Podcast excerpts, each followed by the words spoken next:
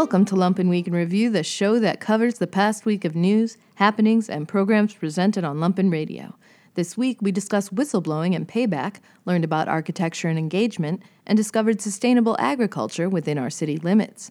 All this plus size matters, the Trump diaries, and Are We Cool Yet? only on the Lumpen Week in Review for September 13th, 2019. John and Jamie spoke with architects Sarah Rafson and Lumpen's own Kiefer Dunn about Now What, an exhibition of architecture opening at the Co Prosperity Sphere. What is radical thought in architecture, and how can buildings engage with people in the public sphere?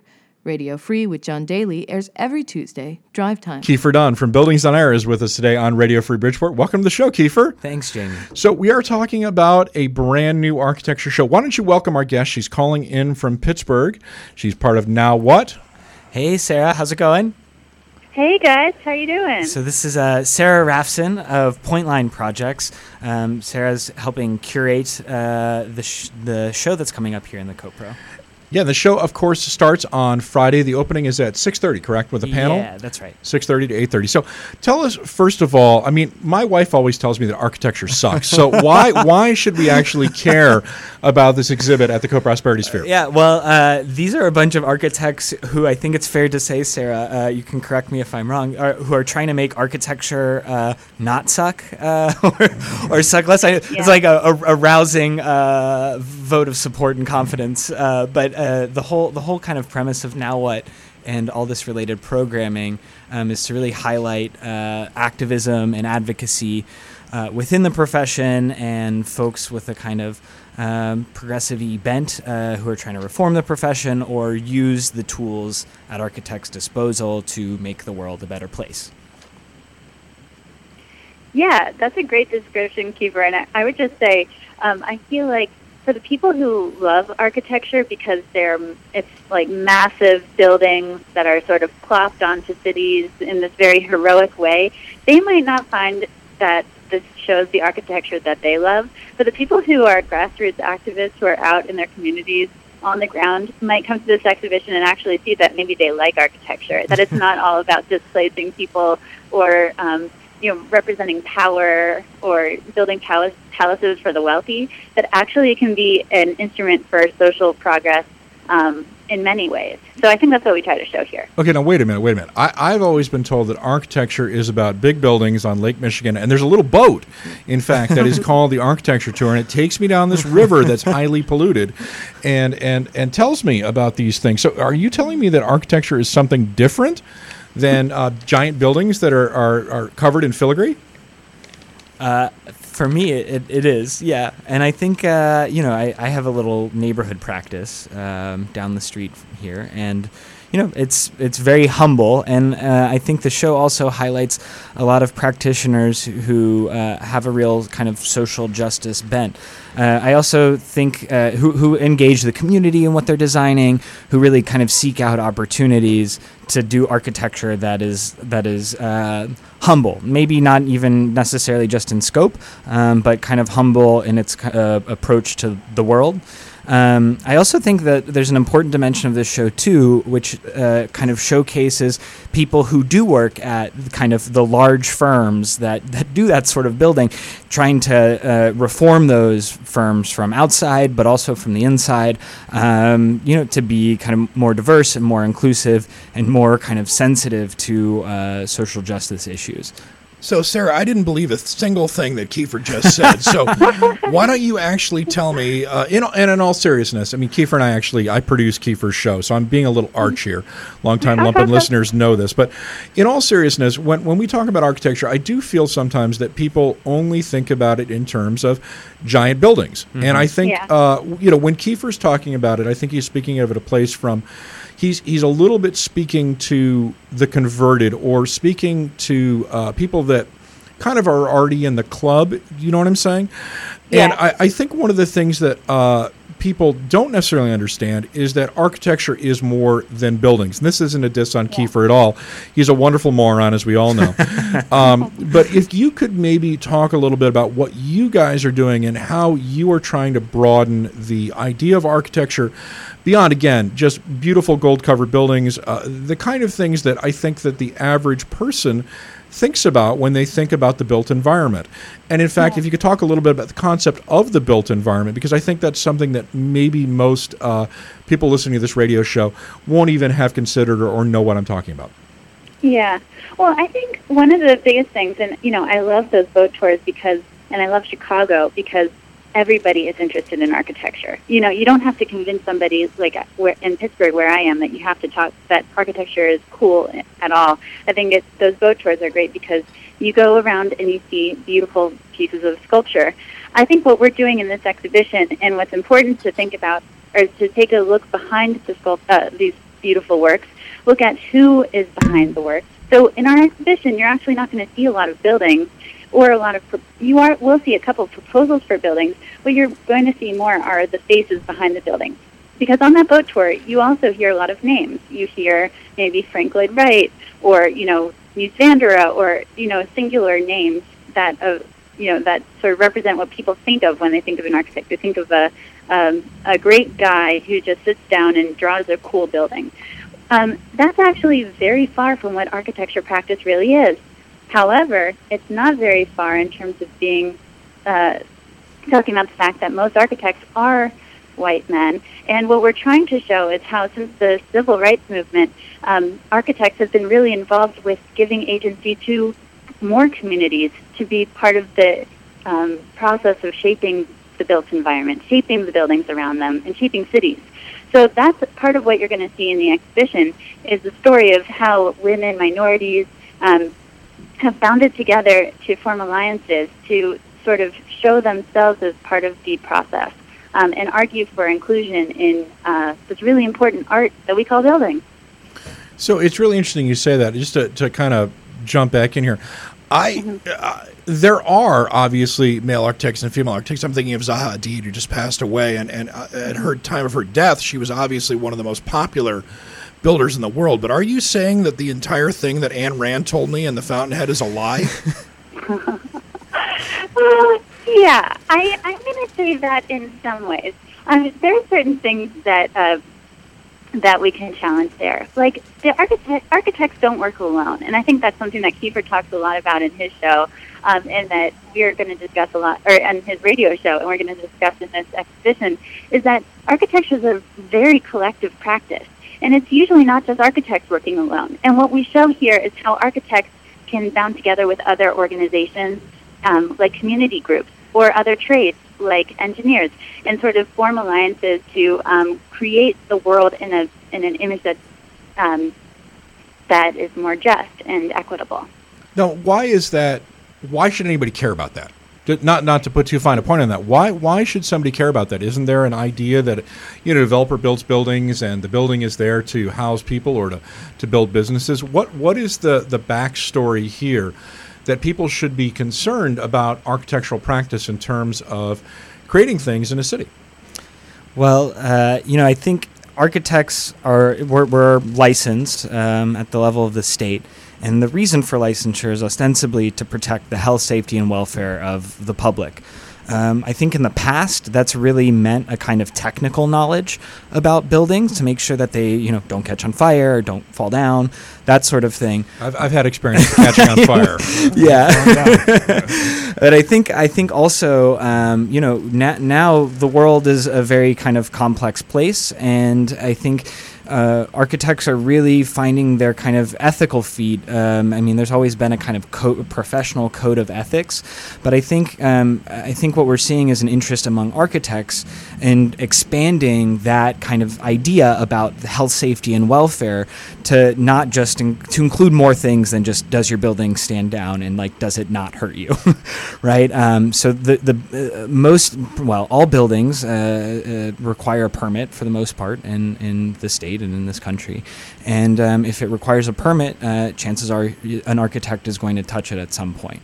Um, now there's lots of architects who kind of don't care; they want to you know get get their get their fee and and move on to the next thing. Um, and I think that this show is kind of uh, planting a flag in the ground and, and trying to make the argument in, in internal to the profession too um, that you know uh, the kind of ethical commitment of architecture goes kind of well well beyond um, uh, just making sound structures.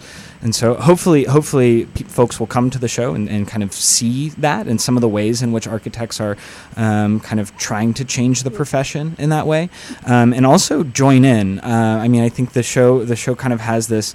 Uh, uh it's a pretty sprawling timeline of a, a, lot of different ways that architects have kind of sought to. Um, strengthen their commitment to the public. And so hopefully people will come and, and, give us ideas. There's kind of um, space space for that in, in the show. I imagine yeah. that idea has uh, evolved greatly over a short amount of time.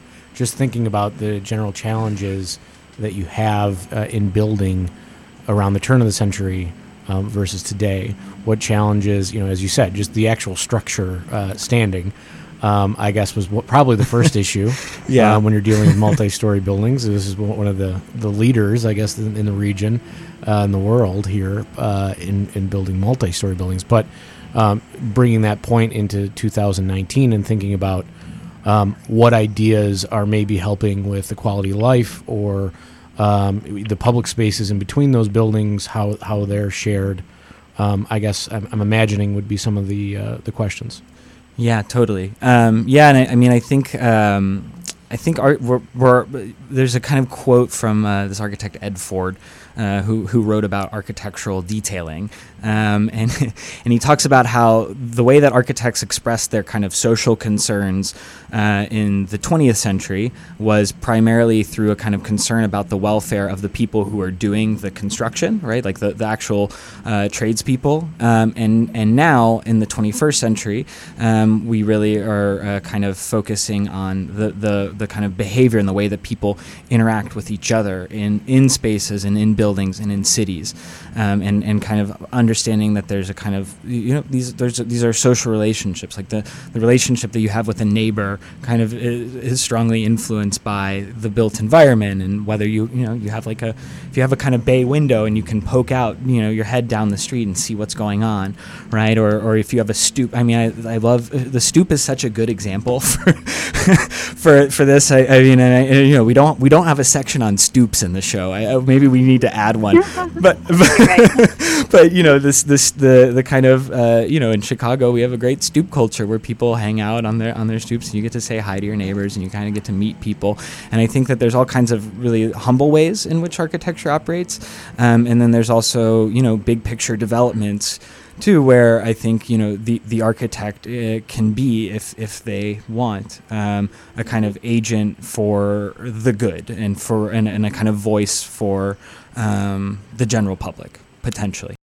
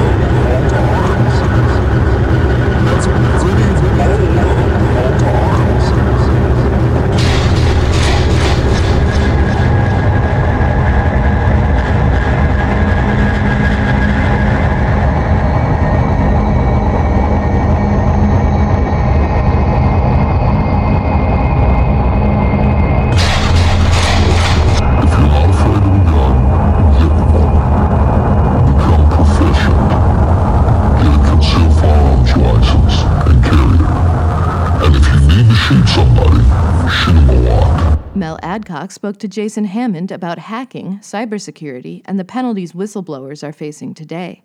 Hammond's brother Jeremy has been incarcerated for seven years following the Stratfor hack, which revealed how major corporations have been spying on private citizens. Scene Chicago with Melanie Adcock airs every Friday at 1. Um, your, brother Jeremy Hammond is a is a hacker uh, from Chicago who has been um, uh, transferred recently for um, uh, for uh, to Alexandria, Virginia, who, who is facing some uh, serious charges for a grand jury and things. Um, before we dive deep into all of that, though, uh, can you give us an introduction to what electronic civil disobedience is and his fascination with it? Very good. So yeah, just going straight into the nitty gritty, heavy stuff. All right. Heavy stuff. Yeah. All right. Yeah. So the way I like it here, electronic civil disobedience is basically just civil disobedience on the internet. It's a the same thing, a disruption of the norm to make change in the world. Technology opens many doors, and when people try to close doors, there will be those who try to, who are imaginative enough to open them. Hmm. And if upon opening doors there is evidence of corruption, the people have a right to know. If there are weaknesses in the systems of exploitative and oppressive organizations, they ought to be utilized for the common good. Sometimes this means breaking laws, a central theme to civil disobedience. Mm-hmm. For hackers have always understood laws as artificial barriers made by governments and the rich and powerful in order to better divide and subject the people. Mm-hmm. Law, if laws were meant to protect the rich, and by breaking law you do people a service, then let the laws be damned. Oh yeah, well, well that that gets us started uh, off really nicely there. Uh, wonderful. Okay, and then um, can you also tell us a bit about you, Jason, and what you're currently doing for a living, and uh, and what um, and uh, you live in Chicago, correct? Oh yes, yes. Yes. Um, I've been resident here along with my brother for the, probably the best maybe 15 or so years. Mm-hmm. Um, I just like just a small disclaimer. I am not my brother. I get confused a lot. We actually look a lot alike, um, and uh, so I also that I mean I wish I look forward to the one day that Jeremy could be here to have a, be on this radio show talk about his exploits and all his trials and tribulations, and adventures in the hacking world one day. But in the meantime, um, I will do my best to kind of answer these very heavy, serious questions uh, about you know hacking culture and all that, and do it justice as much as I can. Myself, I'm a musician. I've lived in Chicago and I work in restaurants. I'm also an activist. I do um, a number of kind of volunteer activist work over the years. Um, so you know, uh, I fully support my brother and all that and all that stuff. And uh, you know, I just uh, you know doing the same thing as he is, except I'm out here and he's in there.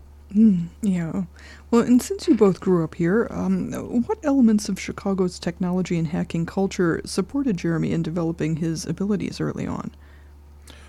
Well, um, I would say that Chicago is a down city, a badass city, full of people who don't take crap from capitalists and fascists. And there's a strong counterculture and, DIY self organized networks, which are true models for future societies. When you know fascists try to organize rallies, they get met with hundreds of protesters and are and uh, are too scared to return. When Trump came to visit, he didn't even get to speak because the protests were overwhelming. This is a city that can take care of itself and definitely inspire Jeremy and others to find creative new ways to resist. Um, and you know, the I would say that that would answer your question. It's okay. We have time. Just, uh, yeah, tell us more. Tell us more. This is good. You're on a roll. Well, I mean, would I say that uh, the that the city of Chicago kind of supported Jeremy? Yes, they they definitely always have. There's a number of grassroots communities that have always like known Jeremy as being around and participating in, for example, like Occupy and all that. Um, A number of other protest movements have he's been participating in. So you know when the, the when the WikiLeaks hack went down initially, there was a lot of like Chicago was like, oh, this is what happened, and we know Jeremy. This is right on right on brand with the kind of thing, you know that uh, it's that we're about to is really kind of I'd say.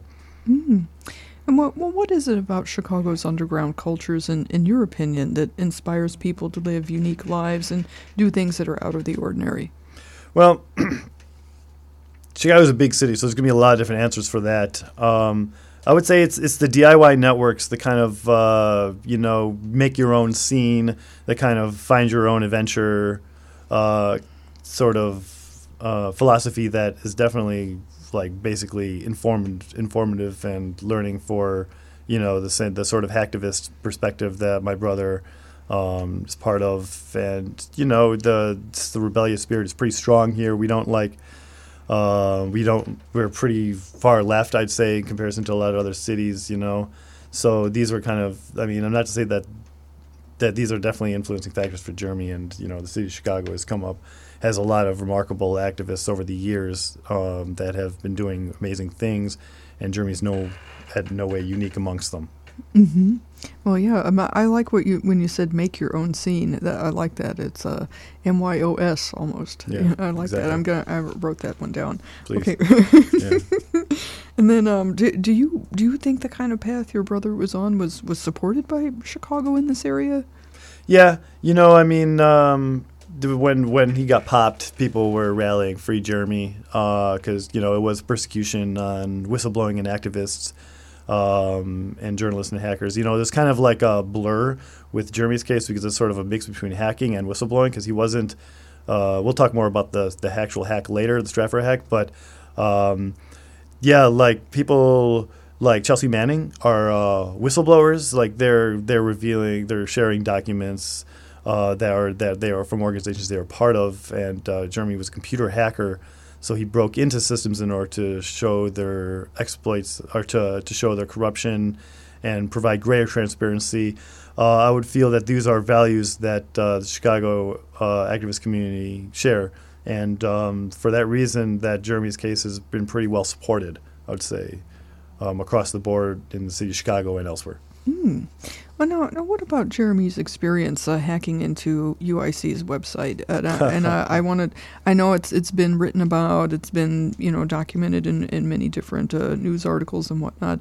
Uh, do you think attitudes have improved towards this type of activity since then? Well, to address that, uh, UIC, University of Illinois Chicago, Jeremy uh, was a student um, in the computer science department back in the day, and so for those what happened, he basically like hacked the website for like an hour or something. Um, and just took it down for an hour. I'm purely speculating about his intentions, but pretty much that was a prank intended to raise eyebrows at the computer science department. Breaking into a system to show its vulnerabilities to its owners is in order to secure a job or impress someone is a classic gray hat hacker move. It's how he actually got his first job at a Mac Specialist store in high school. But UI, UIC didn't like the joke, and when Jeremy also got popped for spray painting on campus one time, they booted him from the university. Mm-hmm. But Jeremy has matured into a full-grown black hat hacker anyway, and but which is you know just the break everything without with without you know telling the people exactly you know. But white and gray hat hackers are generally working for security institutions or the or security in general, and then the question of whose security is being protected. So, for example, like if someone were to hack un- the University of Illinois um, to, to secure a job, but that wasn't really his that that isn't really his mo now because you know. Um, that that just wasn't his. He's not looking for a job in security or trying to impress people or anything for a job or anything. He's kind of more on the social activism aspect of hacking. Size matters, size matters. With Kyle Seismankowski. Just, just, just, hey, I, I need them bolt cutters of mine again. Kyle, we've been over this. No bolt cutters until you stop using them Ah. to cut the lock off my bicycle. How dare you, Jessica? I wouldn't have to cut the lock if you didn't keep locking it up. Besides, how could I have stolen your bicycle if you still have it? Because all six times I caught you and I took it back. yeah, that's fair. Uh, God knows what would happen if you got away with it. You don't even know how to ride a bicycle. What thievery are you up to now? Jess, I am softened by that remark. If truth be known, I am trying to secure myself gainful employment. With bolt cutters? With, with what is behind this fence over here on Morgan. Feast your eyes on the rarest of floor finds tree saws. This is an active construction site. I, I just saw these guys pop over to Saluri's for lunch. Well, it looks like it ain't that active then. Listen, just stand back and let me get to work over here. I have liberates them. Freedom is now mine. I still don't get this. It's very easy, Jess. Pulaski Savings Bank is always needing tree service, and with these tools, I can provide that service. And from that, I can parlay it into some fall time hagger swaggle. Kyle, you're like 70 years Oh, old? yeah, okay. Tree cutting is arduous work. Are you sure you're physically up for this? I got a million dollar marketing idea, so just sit back and watch. What are you jokers doing now? Oh, Kyle's trimming trees at the bank. They're giving him 60 bucks. Is he okay? He looks a little pale. Um, I think he might be having a heart attack, actually. Mm, that's just his regular clammy sweat and deathly complexion. You jagoffs can say what you want, but my tree-way system is going to change the industry. Your what? Yeah, it's my system to gin up business. All over Bridgeport are trees that need trimming. Look at this. Look at this sign. How about a treeway? Are you serious? Absolutely. Watch this. Hey, you over there. How about a treeway? Oh no, no, no! hey, how about no. a treeway? have A this treeway right Hey, now. can it, Trekker? Uh, what's this about? A three-way? You got it, buddy. You're the first for my treeway system. Uh, with with you and these guys? Uh, I'm, I'm not involved here. oh, oh no, Jamie. You you've made him sad. Look how sad he is. That's not very neighborly. How are we gonna get this treeway system off the ground if yous don't help at all? Um, Hey, this is your bright idea. I'm pretty sure it's against my religion. how is this my idea? This idea? is your idea because Jesus, made they'll be at it forever. Records, why Let's don't get you back to leave? this treeway, Kyle. What exactly is this system? I'm so glad you asked. First, the thrusting. Ah, oh, as we cut across branches. Then there's the flexing. Oh, As we trim the branches. And then the final stroke oh. is to clean up the leaves. Well, I'm in. Your place or mine? I I got no trees in my place. That would be ridiculous. How about you just give us your address and we'll be over soon? I'll be waiting. See, Jess, how easy was that to gin up business? You want to try? Um, Kyle. Hey, how about a treeway? Treeway, want a treeway with us? Come on, just join in. Wow, so crazy. I have a a different How about a engagement at Let's another. Oh, place, so great. Hannah. Don't try to pawn that recorder off on me.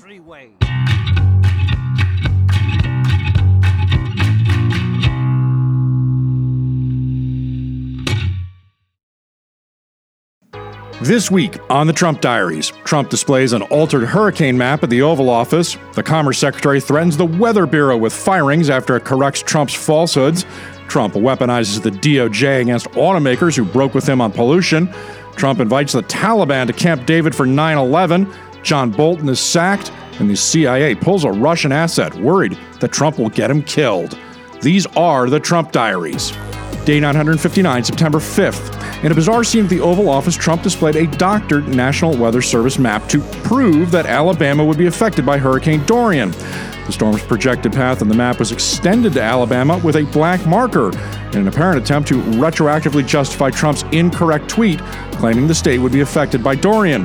The NOAA immediately corrected Trump's tweet, noting the state was safe. When asked whether the chart had been drawn on, Trump said, I don't know, I don't know. The House Judiciary Committee has subpoenaed the Department of Homeland Security over Trump's offer to pardon officials who broke the law while carrying out his immigration agenda. Trump has denied making the offer. Others have claimed the closed door comment was a joke.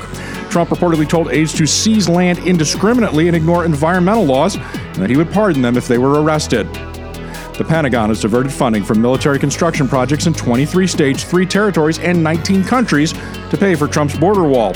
The projects being defunded include schools, Hurricane Maria recovery projects at military installations in Puerto Rico and the U.S. Virgin Islands, and construction projects in Europe designed to help allies deter Russia.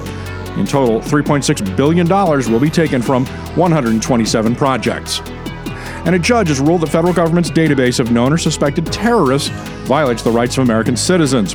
The judge, Anthony Trenga of the District Court of Virginia, said the quote, currently existing procedural safeguards are not sufficient to address the risk of incorrectly depriving U.S. citizens of their freedom to travel. The ruling calls the constitutionality of the entire watch list into question. As of 2017, roughly 2.1 million people were on that watch list. Day 960, September 6th, the Justice Department opened an antitrust investigation into four automakers who entered into a pact with the state of California to reject Trump's relaxed air pollution and mileage regulations.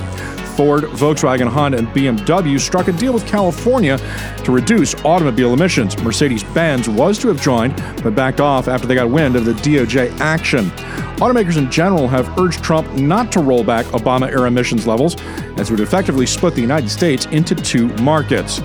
The move raised alarms and signaled the weaponization and politicization of the Department of Justice. The DOJ explained its action, claiming the automakers would limit consumer choice. But the move fits a pattern of Trump attempting to use the DOJ to punish opponents. Trump has already attacked Amazon twice, attempting to raise post office shipping rates and forcing a review for a military cloud computing contract. Trump was reportedly furious at the automakers and called them into the White House to berate them. Trump is considering a drastic reduction in refugee admissions for next year, possibly eliminating the program altogether. One plan would zero out the program, while another would cut refugee admissions by half or more to just 10,000 or 15,000 people. The moves would make the United States the least welcoming nation for refugees on Earth. Four states are planning to cancel the Republican presidential primaries, despite the fact that Trump has three declared challengers. South Carolina, Nevada, Arizona, and Kansas are expected to fully cancel their primaries. It is not unusual for parties to cancel primaries when a candidate is running unopposed. However, Trump is being challenged by former governors Mark Sanford and Bill Weld and former Congressman Joe Walsh. Investigators identified failures in Deutsche Bank's money laundering controls related to their dealings with Russian oligarchs. Bank staffers had repeatedly flagged concerns about new Russian clients and transactions, but those notes were ignored by managers. Congress is looking to whether Deutsche allowed entities to funnel illegal funds into the U.S. as a correspondent bank by processing transactions for others. Deutsche was a major lender to Trump and is in possession of his tax returns and Trump called a Fox News correspondent to the Oval Office to insist that he wasn't wrong when he claimed Hurricane Dorian could have hit Alabama. Fox News senior White House correspondent John Roberts said, quote, he stressed to me that forecasts for Dorian last week had Alabama in the warning cone. He insisted that it is unfair to say Alabama was never threatened by the storm and added that Trump was just looking for acknowledgement that he was not wrong for saying that. He was, in fact, wrong for saying that. Trump further complained on Twitter that the media has not apologized to him for four days of corrupt reporting about his wholly false claim. In addition, it was revealed on the weekend that Trump himself drew on the map with a Sharpie. Trump would then spend the rest of the weekend endlessly tweeting grievances about Sharpiegate. Day 961, September 7th. The federal agency that oversees the National Weather Service sided with Trump over its own scientists in the ongoing controversy over whether Alabama was at risk of a direct hit from Hurricane Dorian. In an unsigned statement sent out late Friday night, the National Oceanic and Atmospheric Administration stated Alabama was in fact threatened by the storm at the time Trump tweeted Alabama would be most likely hit much harder than anticipated. This, however, was false. The statement led to immediate blowback from members of the National Weather Service who noted it was wholly and utterly incorrect.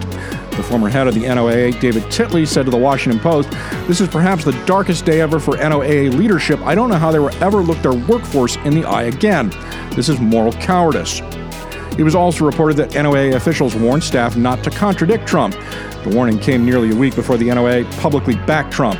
Staff were told to, quote, only stick with official National Hurricane Center forecasts if questions arise from, from national level social media posts, which hit the news this afternoon. They were also told not to provide any opinion on the matter. The order was an explicit reference to Trump and his false statements about Dorian. In response, the NOAA's acting chief scientist is now investigating whether the agency's response to the tweets constituted a violation of policies and ethics. The director of the National Weather Service also broke with leadership, calling the agency's response political and a danger to public health and safety in a tearful press conference. Day 962, September 8th. Trump said he canceled a secret meeting at Camp David with Taliban leaders and the president of Afghanistan and was ending negotiations that had appeared to be nearing a peace agreement. Trump issued the statement after the Taliban claimed responsibility for a suicide car bomb attack that killed an American soldier. Experts noted that the Taliban had not agreed to a ceasefire and wondered if Trump was looking for a pretext to end the talks. The USA has been involved in a war in Afghanistan for 17 years. The news that Trump was preparing to host the Taliban at Camp David on the week of the anniversary of 9 11 drew astonishment from across the political spectrum. Later reporting revealed that while the USA and the Taliban had reached an agreement on many areas in principle, the Afghan government was not on board. Trump has complained about the veracity of foreign intelligence from covert sources. Trump told his intelligence chiefs that foreign spies would damage relations with their host countries and undermine, quote, his personal relationships with their leaders. Air Force crews have been flying into Glasgow's Prestwick Airport in Scotland and staying at Trump's Turnberry Golf Resort. The number of such stops by Air Force planes at Prestwick rose from 180 in 2017 to 260 so far this year alone. Those stops included 220 overnight stays. Since October of 2017, records show that 917 payments for expenses, including fuel at the airport, have been made, worth a total of $17.2 million. Trump actually has a deal with Prestwick to make Turnberry a preferred lodger.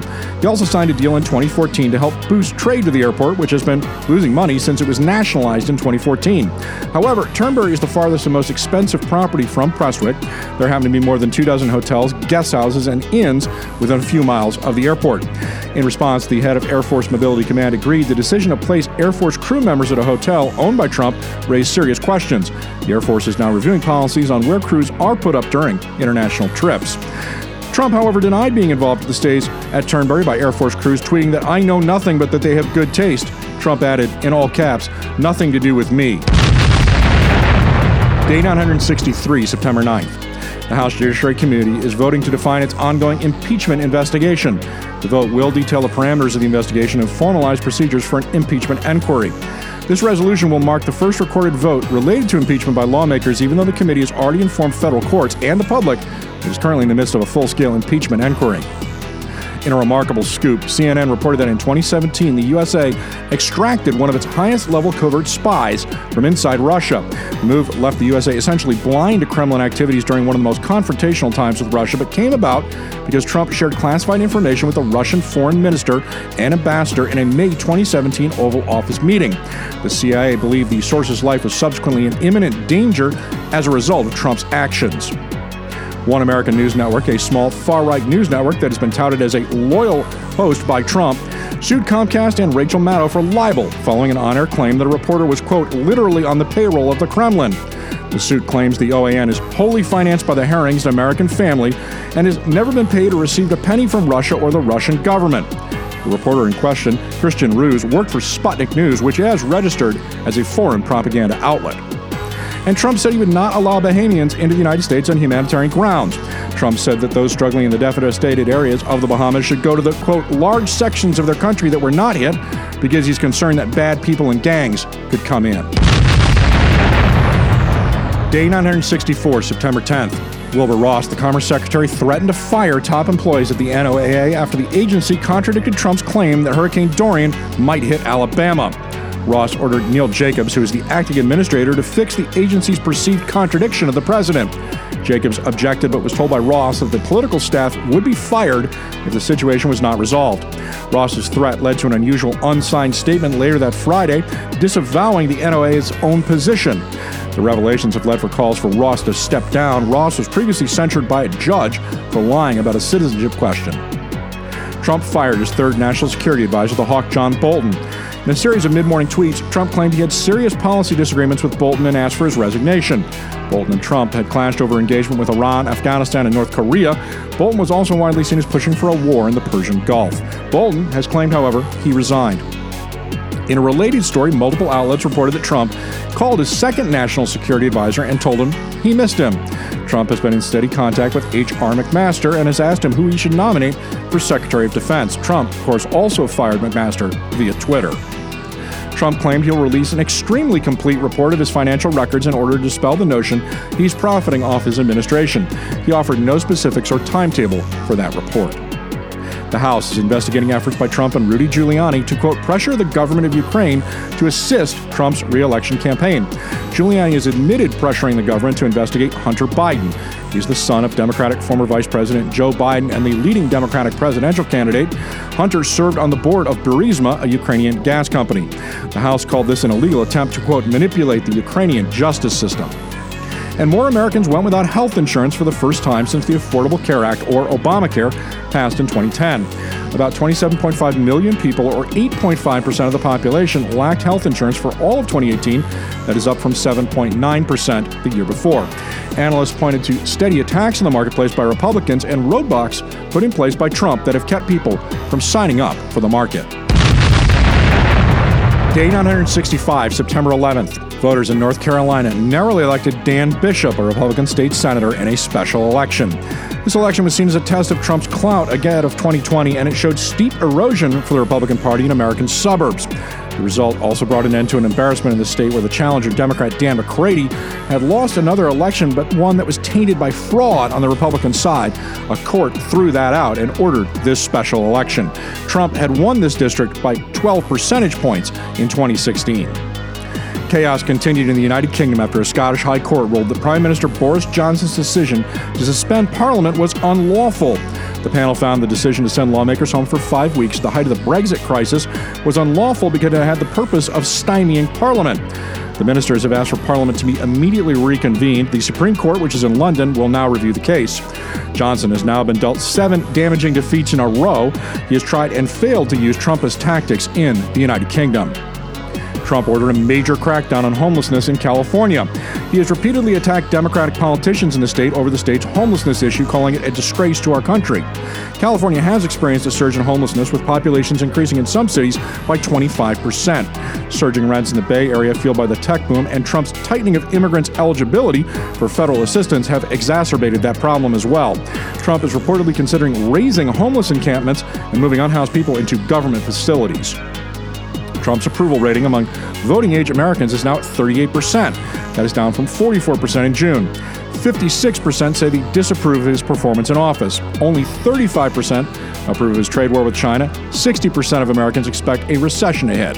89% support background checks for gun purchases, including for sales at gun shows. In response to the poll, a panicked Trump tweeted, quote, ABC Washington Post poll was the worst and most inaccurate poll of any taken prior to the 2016 election. When my lawyers protested, they took a 12 point down and brought it to almost even by election day. It was a fake poll by two very bad and dangerous media outlets. ABC responded by noting that they had never ever received a legal complaint over their polls. The Washington Post wasn't involved in the ABC tracking poll that had Trump down 12 points, and as a result, there's obviously no basis for the claim that they fixed subsequent poll results because Trump complained. Trump was also rattled by a poll showing him losing badly to all Democratic candidates. He tweeted, This is a phony suppression poll meant to build up their Democrat partners. I haven't even started campaigning yet, and I'm constantly fighting fake news like Russia, Russia, Russia. In fact, Trump has arguably never stopped campaigning. He held a campaign rally on Monday in North Carolina. These are the Trump Diaries. Burr Oak played a scorching John Daly session this week in Studio A. This is the band's first single, Southside. It was engineered and mastered by Ari Shellist.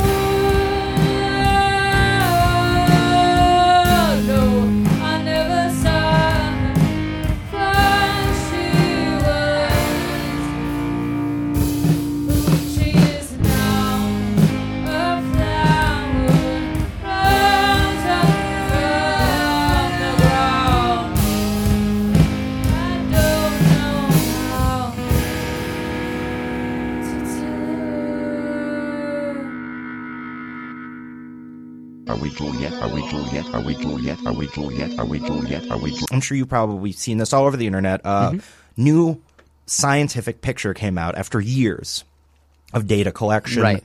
Global team of programmers poring over terabytes of data. Dozens of, of radio images. Right. It and finally though, um, the for the first time ever, Sure. a picture, an image Yes.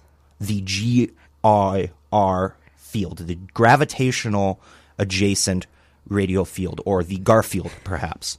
Um, so. Uh, you, I know you studied electrical engineering at, at Columbia Yes. a semester, Yes. so so this is probably you're probably familiar with this, but for the sake of the listener, Yeah. the gravitational adjacent radio field.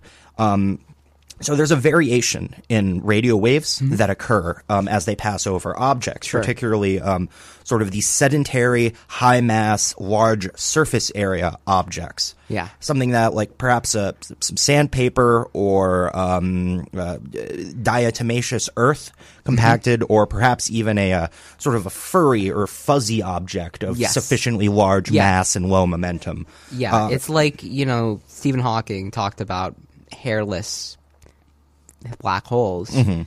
These are very hairy. Right, and it's the opposite of that. Yeah, exactly. And so there's these variations in the in radio waves that occur over that, and these had been hypothesized to exist for a while, but there had been no clear image of them. So what ended up being constructed, excuse Yes. me, was the um, an array, specifically the le- laser amplified sonic and gravitational numerator array, Okay. or the uh, LASAGNA. Um, so, okay, what this device did was it's a it's a, it's really a series of devices. Okay. Um, What's an array? It's it's it's an array, correct? So it, it's it was kind of built in parts or layers, perhaps. All the yes, many of those layers being very similar. Right. Yeah. All across the world. yeah. It's a number of uh, of there are a number of uh, essentially flexible wafers, um, sandwiching a uh, highly viscous fluid. What what color is that fluid? Yeah. I I would not. I would not know. You would have to ask. Um, that being said, I do know it's it's really not a fluid. It's more of a colloid. You Yeah. sort of a sort of a um sort of you have- Organic. yeah. Um, and what what happens is is that there's through these wafers into this um, this uh, this suspended um, uh, let's just call it a sauce. Um, it reacts to minor variations in these energy fields as would be expected from the GAR field, and what that allows it to do is the LASA GNA um, it lures in the Garfield and then through the um, movement of these wafers, uh, it ejects something known as oscillating deuterium, Yes. um, aka ODIs. Um, and these ODs, what happens is, is, is as the as, brilliant. as the Garfield is trapped in the um, the numerator array, Sure. um, the ODs are ejected. The oscillating deuterium is ejected or perhaps kicked Yes. out of the space by by the GAR Yeah. field. Um, and it is the detection of these um, these falling ODs that allow uh, a picture to be put together. Sure. Um, That's, that's amazing. right, and so you've probably seen the picture online. I've online. seen yes, I've seen three pic- three pictures right next to each other. Are we Juliet? Are we Juliet? Are we Juliet? Are we Juliet? Are we Juliet? Are we Juliet? Are we Juliet? The Lumpen Week in Review is produced by the staff and volunteers of WLPN LP Chicago, the community radio of the future. The Week in Review is overseen by Jamie Trecker, voiceovers by Shanna Van Volt, additional production by Cole Eisenberg, Julie Wu, Sergio Rodriguez, Neil Gaynor, Lane Gerbig, Alexander Jerry, John Pietrowski, Ari Shellist, and Annie Klein. Live music production by Ari Shellist. The Lumpen theme, background, and interstitial music is by Mike Perkins. The Lumpen radio sting is by Dan Jugel. For more information on Lumpen Radio, visit lumpenradio.com thank you